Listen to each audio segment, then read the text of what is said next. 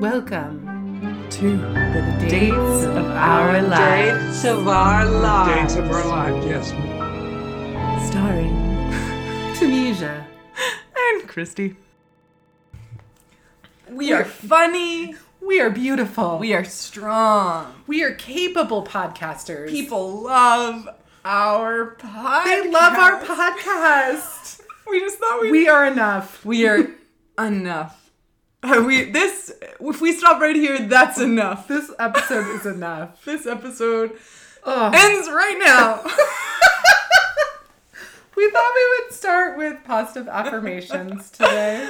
Just to help us get started.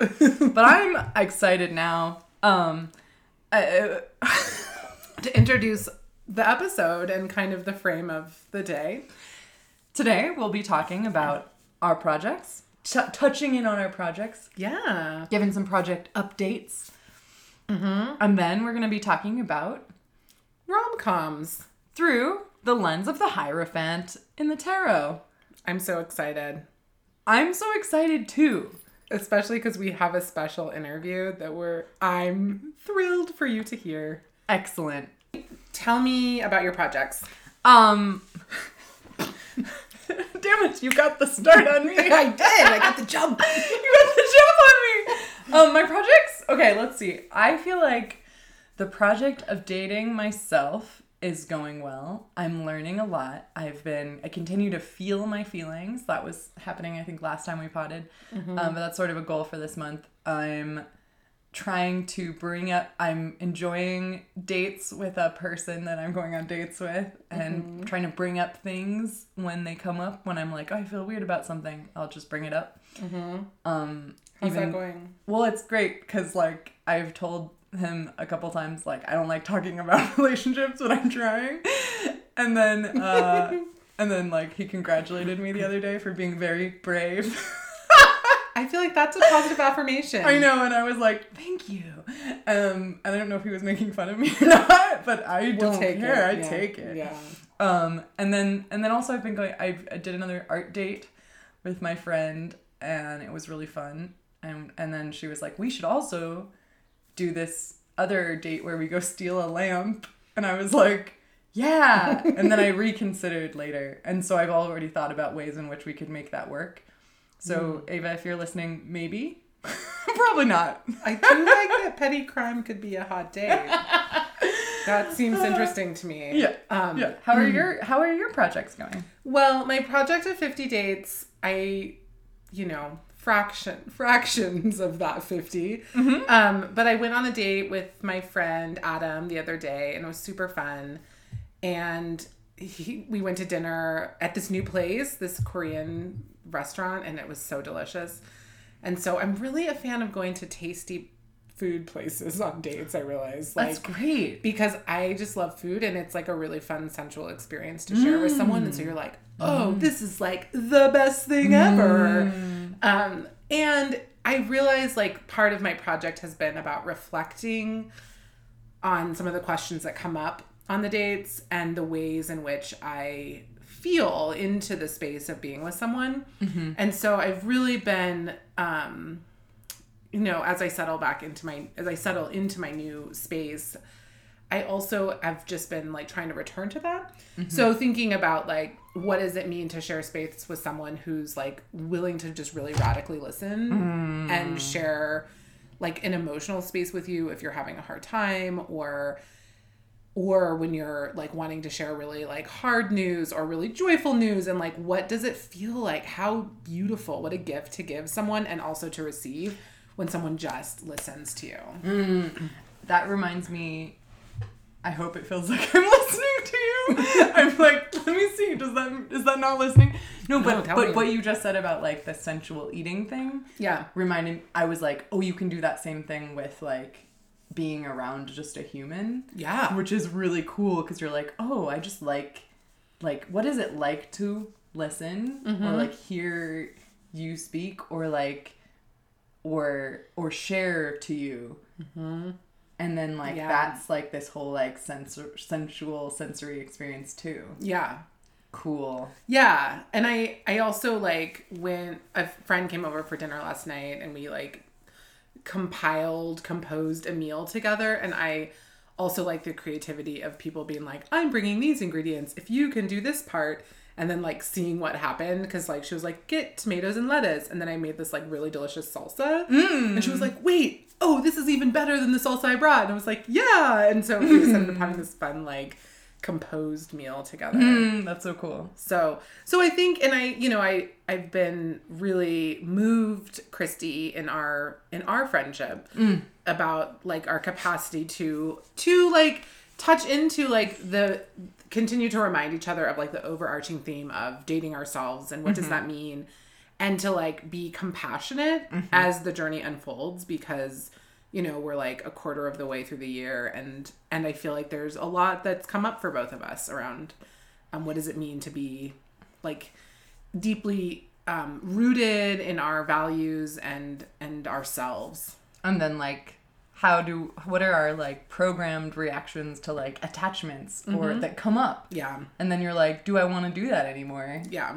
And like, what is that? Like, how do I break with things that aren't working? And like dig into the juicy, yummy parts that I want to keep doing. Yeah. How do you amplify? And I do think there is something interesting that I'm curious to see how it unfolds for us through this project of like, what happens when we operate from a different space, and that like I right now don't quite know what that looks like yet. Yeah. No, I feel that way too. And I also know that I am. Yeah. Same. Yeah. So it's cool. Yeah. I feel like it's like this exploratory energy, which is nice. And I don't always feel like I'm in it, but then I'm like, oh, but I am. Yeah. Yeah, for sure. That's cool. Yeah. All right. So then we're going to be talking about romantic comedies. And I feel like it'll probably like circle back, but romantic comedies through the lens of the Hierophant. So we kind of have to introduce what the Hierophant card is a little bit. Yeah. What? Okay. So for me, I used to pull the Hierophant card and be like, I don't know what this means. Same. I don't get it. Is this like person just a mean boss, or you know, like, is this more of the Emperor energy? I think you said something that made me understand a little bit differently. Especially because like last year was a Hierophant year, and I was like, oh, that was a terrible year of constriction and restriction and contraction. And so that's maybe how I think of it. So tell me more. Okay, great. Yeah. The way I came to think about the Hierophant after reading a bunch of tarot books is like through the lens of these like different female writers mostly, is like as a teacher card, and like, or like some kind of funnel to a higher source of information, whatever that means. So then, like, there is, like, one lens you could look at it as, like, the Pope card. Like, so there's this channel for, like, holy information, which I feel like it definitely fits really well into the patriarchy. Yeah. And, like, can be problematic. But then it's, like, it's funny because I'm making a tarot deck, but I drew you for the Hierophant. Like, I drew a picture of you because I'm, like, yeah, because, like, you're this radical teacher and you're working with, like, adolescence and like bringing deep knowledge, like, but it feels like a circuit, so it's like maybe like there's up, like, it, definitely the knowledge goes through the earth too. It's kind of how I visualize it. That's so cool, Christy. So I kind of think of like the Hierophant as like this it's like a channel of like deep understanding and then like transmission of that information. And like the way that I think of it with you and with like other radical teachers is as this like community and like this like tapping into like community wisdom or like deep wisdom, and then like sharing it and sharing that information. But I also think it can also very much be like this other thing of like top down, like I'm sharing something that's like that's a secret from you, and like that feels really restrictive. Okay, so it's no, I thank you. I really appreciate that.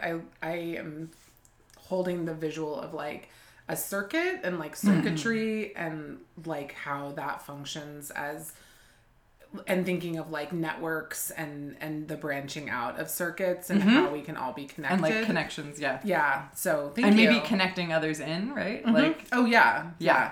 So that's very much how I envision the card when I think of it through the lens of Tanesia. And that's what I want it to be in my deck. Yeah. And yeah. There's other ways to think about it too. Yeah. And like, what is, like, who's an authority and what information is being kept back can also be a conversation maybe that would come up with this card. And so we're looking at romantic comedies as the authority on relationships and dating. Well, and I think... and what is it holding back? Yeah, what is it holding back? What is it sharing? Something that... Where is it connecting circuits? Yeah, where is it connecting circuits? Well, and something I want to ponder a little bit is like... And it came up in the really cool interview you're going to hear, which is like so sweet. We interviewed Christy's parents, and it's like the most adorable thing. But your mom said... and maybe we'll play this, I don't know. It basically like trying to understand romantic and comedy together, and that comedy reminds us of like Shakespeare and all the way back to like the Greeks, right? And probably other cultures had this like how like the significators of like a, is that a word? I don't think so, but you know what I'm saying. I think I know what you're saying. Like the signs that you're going to enter into a comedy. Yeah. Like, oh, this is a sign. You know you're heading into happily ever after territory. It's going to end well. Yeah. And so I'm like really thinking about that in terms of like when we're thinking about like frameworks maybe for the Hierophant is like, here's this framework. And then how do we funnel... like other like, oh gosh, architectures around comedy and like love and romance into this like container called rom-com, and like how can we understand that through this like, you know, this like magical lens. So I'm like, how do I wrap my brain around that? Yeah, okay, so to summarize, yeah, because I don't know what I said. Let me try to visualize that. So yeah. If romantic comedies are this thing that's like, you assume it ends with two people probably falling in love and like... And probably getting married. Maybe getting married. Definitely in Shakespeare's time getting married. But you know there's like also a conflict. So, but you know that, you know what the result is going to be. Yeah. Like, so going in, you already know what the result is going to be, so you're like reassured. But you also know that there's going to be a journey that you have to go on.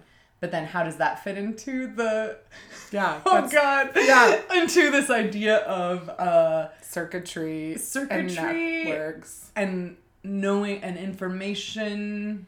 And I think sharing, but I think we're being a little tongue in cheek, right, with the Hierophant. God, I hope. Yeah, I know. I for sure do. We better be, because I do think there is something if we think about like rom-com as Hierophant, right? Yeah. So it's branching out, and really the question that we were asking a lot of people and ourselves was, what have you learned, right? Yeah. What have you learned, better or worse, from the tongue in cheek authority of the rom-com about relationships? Yeah, yeah.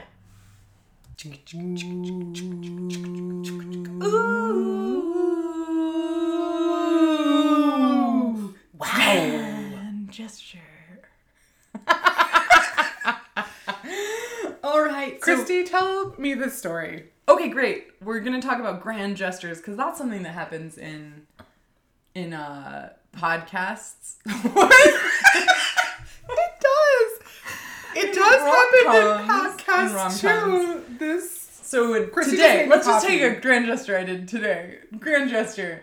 I forgot my headphones at Henry's house, and I went back there, and I was like, hey, may I have my headphones, please?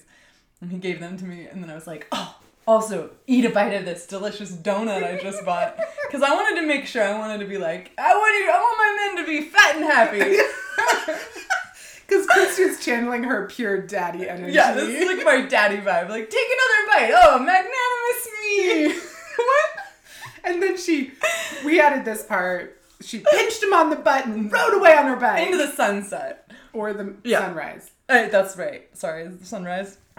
So there you go. It's not very grand, but it's like, you know, it's like, how do you be extra on a day-to-day basis. Yeah, how do you be extra? I love being a little extra. Oh yeah, I'm a little extra. So we talked to one of our friends, two of our friends, three of our friends about romantic comedies, and we asked them what they learned from the authority, in quotes, of rom-coms about relationships. And one of the things that themes that came up was the grand gesture. Yeah, but I think the real message is don't be afraid to make a bold statement of love. Okay, and you think this is a good thing? Yeah, I think a bold statement of love is always a good thing. Yeah. I love it. That big gestures never fail and always... and you should always do them. Always do them, regularly, yeah. The only thing holding you back is yourself. There you go. But how about this? If you were gonna plan one, what's your favorite genre of grand gesture? Well, I enjoyed the running onto stage and taking the microphone and super vulnerable and cheesy, but then everyone's like, damn, that guy just professed their love to that person, and it was awkward and cringy, but very honest, and I want that in my life. There you go. Right. Yeah. So. The person who's going to do that for me. That's what I'm always thinking. Does anyone else have a favorite grand gesture? It's not a favorite, but a trope that I think is super common is waiting until the wedding to express your feelings. God. Yes, I know, which feels maybe a little mean. Yeah, absolutely. It's definitely someone super mean. Yeah, someone's losing. That happened to me, but not tell exactly. Us more. No, but I had this guy that I was friends with in high school, but he was best friends with my boyfriend, but my boyfriend hated to dance, so I would always dance with him instead at school dances. And then he came up to visit me in college, and he was like, I'm just here to tell you I'm getting married next weekend. But before I get married, I just have to know, is there any chance for us? Whoa. And I was like, no, there's never been any chance for us because we've never had Okay, so Patrick Condon, super awesome. He was a musician in New Orleans. So I was here and he was in New Orleans, and I would go visit him every once in a while. And I went to go visit him. He picked me up from the airport. And I still, to this day, I'm like, which road were we on? But we drove this back way back into the city from the airport. And he pulled off onto this field. And I was like, ooh, what are we going to do? And he got out of the car. And he'd been memorizing how to play Ben Harper's Sexual Healing. Yes! And it was so great. So he got out, stood in this field and played it for me. And I was like, oh my God! It was so hot. That's really hot. It was so great. It was a good gesture. Yeah, it was so good. Oh, I love it. Yeah, and then he had written me all these great songs. Oh my God. Yeah, it was good. That's really, really cute. Yeah, it was cute. And so I decided I like when people make art for me. Me too. Yeah. I like that too. Yeah, it's a good gesture. Can I tell you guys a romantic gesture that I did? Yeah. I was in high school and my friend Nels had just moved to Canada and I had a huge crush on him. And I wrote to his parents, we were writing letters back and forth and it was very fun and one-upping each other with each letter. And he sent a letter that was very professional and said we need help. His name's Nels. The Nels is endangered. And if someone doesn't come to mate with the Nels soon, it will be gone forever. And I thought it was so funny that I show my parents and they thought it was really funny.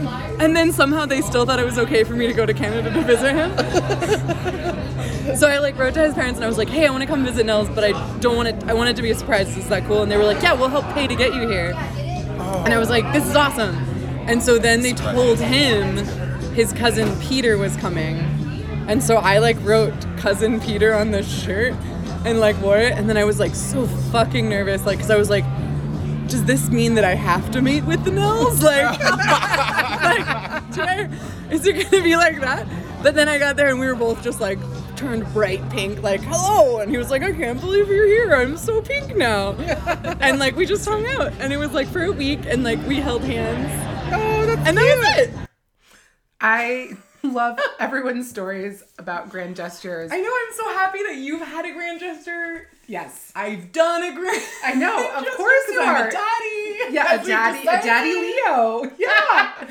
And I think what I'm really reflecting on, Christy, is how much joy you bring to the questions you ask and how you're asking everyone all these questions, which leads us to our next set of interviews.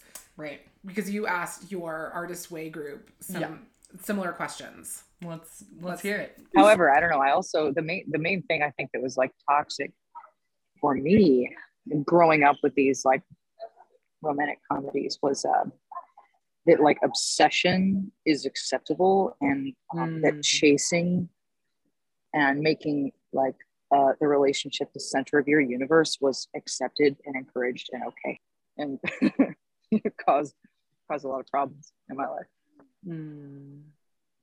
Yeah, I think that's really a good answer. And there's certain crazy things that people do in movies too, like, you know, the thing in Love Actually where the guy shows up with the signs outside of, you know, it's like really unhinged behavior, you know, showing up outside someone's window with a boombox, that kind of thing. The grand gesture. And can you imagine being proposed to on the Jumbotron at a baseball game and not wanting to marry the person? But I see what you're saying. Like, there's like a lot of putting someone on the spot. So it's like, if you're in the middle of a grand gesture and you feel mediocre about someone, you'd be really embarrassed to embarrass them by saying no. You might even say yes because you were so humiliated. Right. So there's two different like stark takes. Like, we've got the like pro grand gesture, grand gesture to kingdom come. And also the fact that like sometimes grand gestures are unasked for. It's not what you want necessarily. Not consensual. What if the person's not reading your vibe, right? And they're like grand gesturing at you and you're like, excuse me, sir, no, thank you. Yeah, that's true. Okay. Okay, so but what do we think? What do you think about grand gestures? Are you pro or con? I think maybe there are degrees of grand gestures, but I think on the whole, I'm going to say I'm a fan of a grand gesture. Woo! Woo! Me too. Yeah. Not non-consensual grand gestures. Yeah. I think, so this is what I feel about a grand gesture. Yeah. A grand gesture would totally work because it, perhaps in my world, my rom-com of a life, that is like the person, for me it would like presuppose that the person really knew me well. Yes. And was now having to, right, like come back to like repair the conflict, because that happens in rom-coms, and would be like, I'm doing this thing that I know Tanesia would love and will set her big heart on fire. Oh, I love that. And that would be so awesome because it would. Because in this romantic comedy that I've just invented in my head, I'm like, oh, I'm so sad, this person. And, you know, and then they would like show up doing whatever they did. I love it. Yeah. This is great too, Tanesia, because it also transitions to the fact that almost every romantic comedy, we're kind of going backwards, but almost every romantic comedy has a conflict or like a problem that results in like some action being taken. Yeah. And I feel like that's, throughout other conversations I've had this week, last couple of weeks, about rom-coms with people that I didn't record.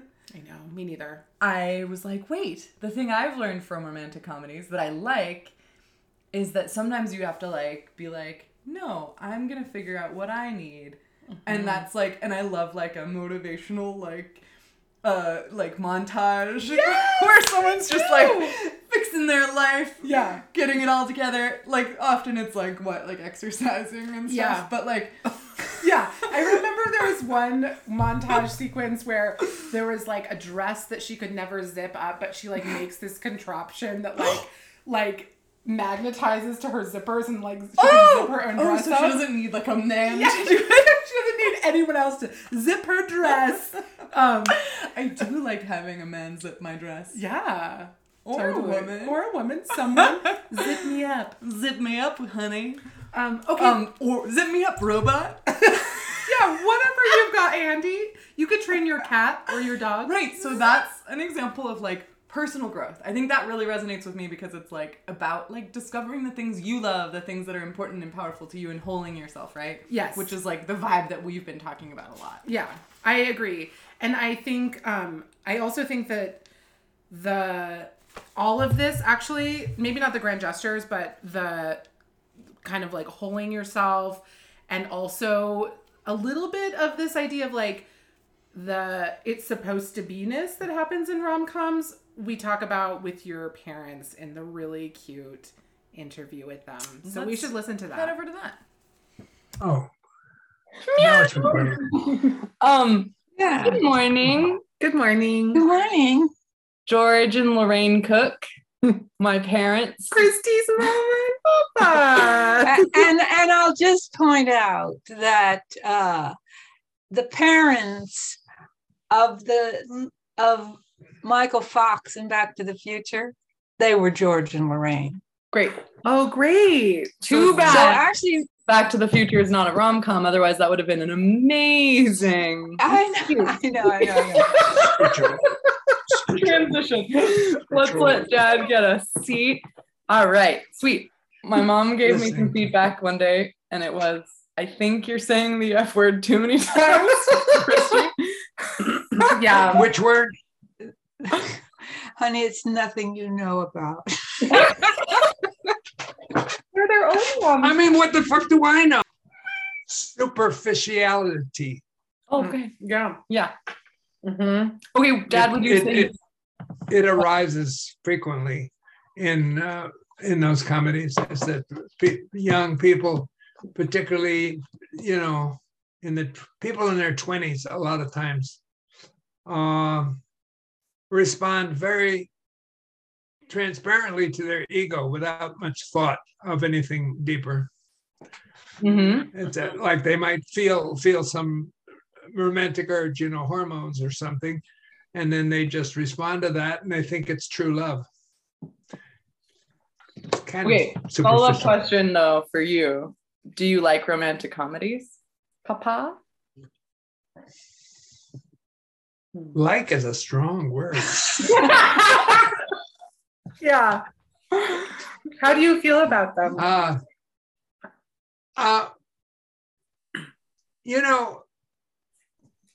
We've been watching some, and I think it's mainly because we don't want to watch anything too serious in the evening.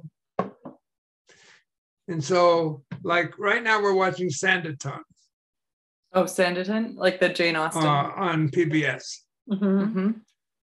Yeah, the unfinished book, and Lorraine will back me on this, that I make little comments because being a one on the Enneagram, I tend to be a bit judgmental. And so I would complain a little bit about, oh my gosh, why are they acting like that? Mm-hmm. So I don't know, but if you know what you're getting into, it doesn't matter. I mean, I think the way you have to approach romantic comedies, particularly telenovela style, soap opera in the evening style TV, is that you go into it knowing what the limits of it. It's not supposed to give you any really deep look at life. And it's amazing if a little bit sneaks through. Mm-hmm. What were we watching that every once in a while they would say something? It's the other one that we watched. Bridgerton. For some reason. Yay.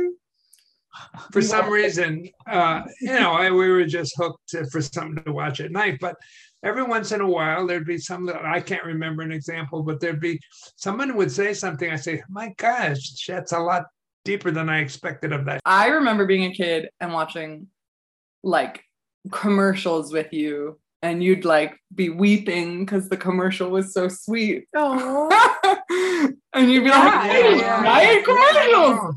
And McDonald's. It's my turn. My very favorite rom-com is Holiday. With Kate Winslet and Jude Law and Cameron Diaz and Jack Black. Love that movie. It's one of the only films I own. So I've watched it at least 10 times, right? Mm-hmm. And and I watched it this last year with you, Christy, and actually sitting there in the living room in Albuquerque watching Holiday, I learned something from it that I was shocked that I never picked up on before. And I think it's not that I didn't notice it before, it's that it didn't, I didn't relate to it so much before, and it was it came through really strong. And it was this. I think I love that film because two women are having these difficulties in their love lives, and they just up and decide to do something different. You know, like if you want a different result, you got to do something different. So they switch places, and in the process, the one of those women, Kate Winslet's character, was pretty down on herself, you know, like she hadn't been successful in love and she was just feeling pretty bad about things.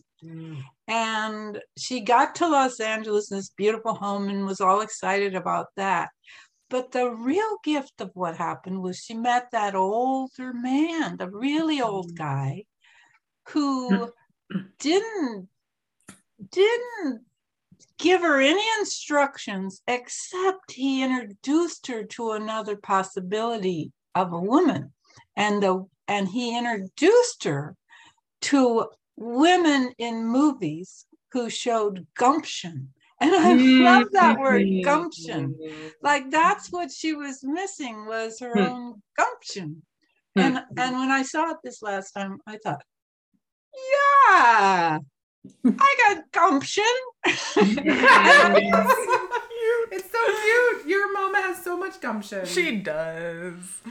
And she also was taking care of me in that moment. I was really sick when she came to Albuquerque, and I think probably that was something she needed to realize in that moment. Yeah. That's so cute. Yeah, she saw what she needed in the movie.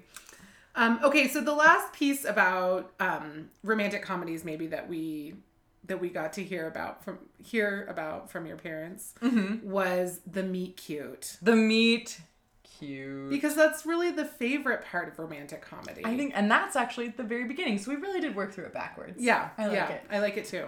But yeah, we've talked about the meet cute before. Yeah. What's not a meet cute? What's not a meet cute? What is a meet cute? But let's hear what my mom had to say. You know, like, oh, I'm flying to my dream vacation and somebody bumps me into first class by mistake, and I sit by somebody absolutely fascinating that I need to meet. Yeah, that's really cute. Okay. I love it. Yeah, I love it too. Or How I Met You. Oh, that's cute. Very cute. It was destiny. It was very, very cute. I got very interested in transcendental meditation. I really wanted to learn to meditate. I finally made it happen. You know, it was in Hawaii, and I had a very handsome TM teacher who invited me out after teaching me to meditate to a meditator party. And it was being held. Meditator. It could have been meditator or party that was in quotes. We don't know. Yeah, meditator party. Yeah, really. I wonder what that was.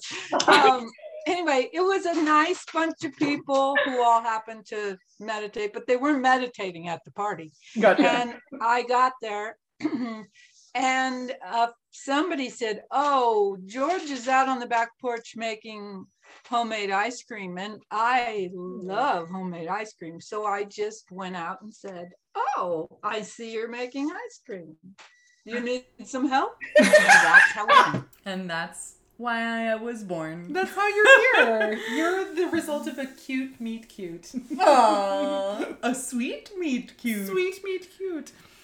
Okay, so Christy, we are at the end of our episode. So what are our final takeaways about rom-coms and what we have learned, how we might apply it? I love it. I'm just going to go ahead and say I'm going to apply the sequence montage where I like improve my life with this caveat, like that I think the thing I learned from rom-coms is noticing when something isn't right, like, or isn't how, isn't actually like working or isn't in alignment with your values or whatever. And like, then like being like, I'm going to take care of myself. Mm-hmm. And like, what does that look like? And how, cause that's being honest with yourself. And I think that's beautiful. Yeah. Okay. That's great. I think maybe, how do I, I'm just going to be silly right now, is like, how do I bring more grand gesturing to my friends? And like, and maybe that includes like, when you have a moment where you're like experiencing so much delight and joy, to be like, this is so amazing. And like, make it really glorious and joyful. That's like the goal that I would be like, yeah, top of my to-do list every day. Yeah. Hell yeah. I love that. Okay, sweet. So you can follow the pod on Instagram. The day. Okay. I got it this time. You can follow the pod on Instagram at Dates of Our Lives Pod, or you can follow us on our website, thedatesofourlives.buzzsprout.com, or you can find us on Apple Podcast or Spotify. That's so amazing. You're a badass. Yeah, and I used my professional voice. You did. And next week, we will be talking about... Dun, dun, dun. Dun, dun, dun. The Lover's Card. The Lover's Card. The Lover's Year. Oh, yeah. Ooh, yeah.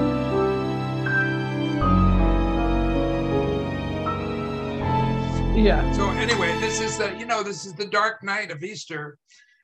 Jesus is in the tomb. Nobody knows. Everybody figures that's the end. So it's kind of a interesting time to be doing almost anything, because nothing's much supposed to be happening on the day before Easter, you know? Okay. So we can look forward to something really brilliant tomorrow. Ooh.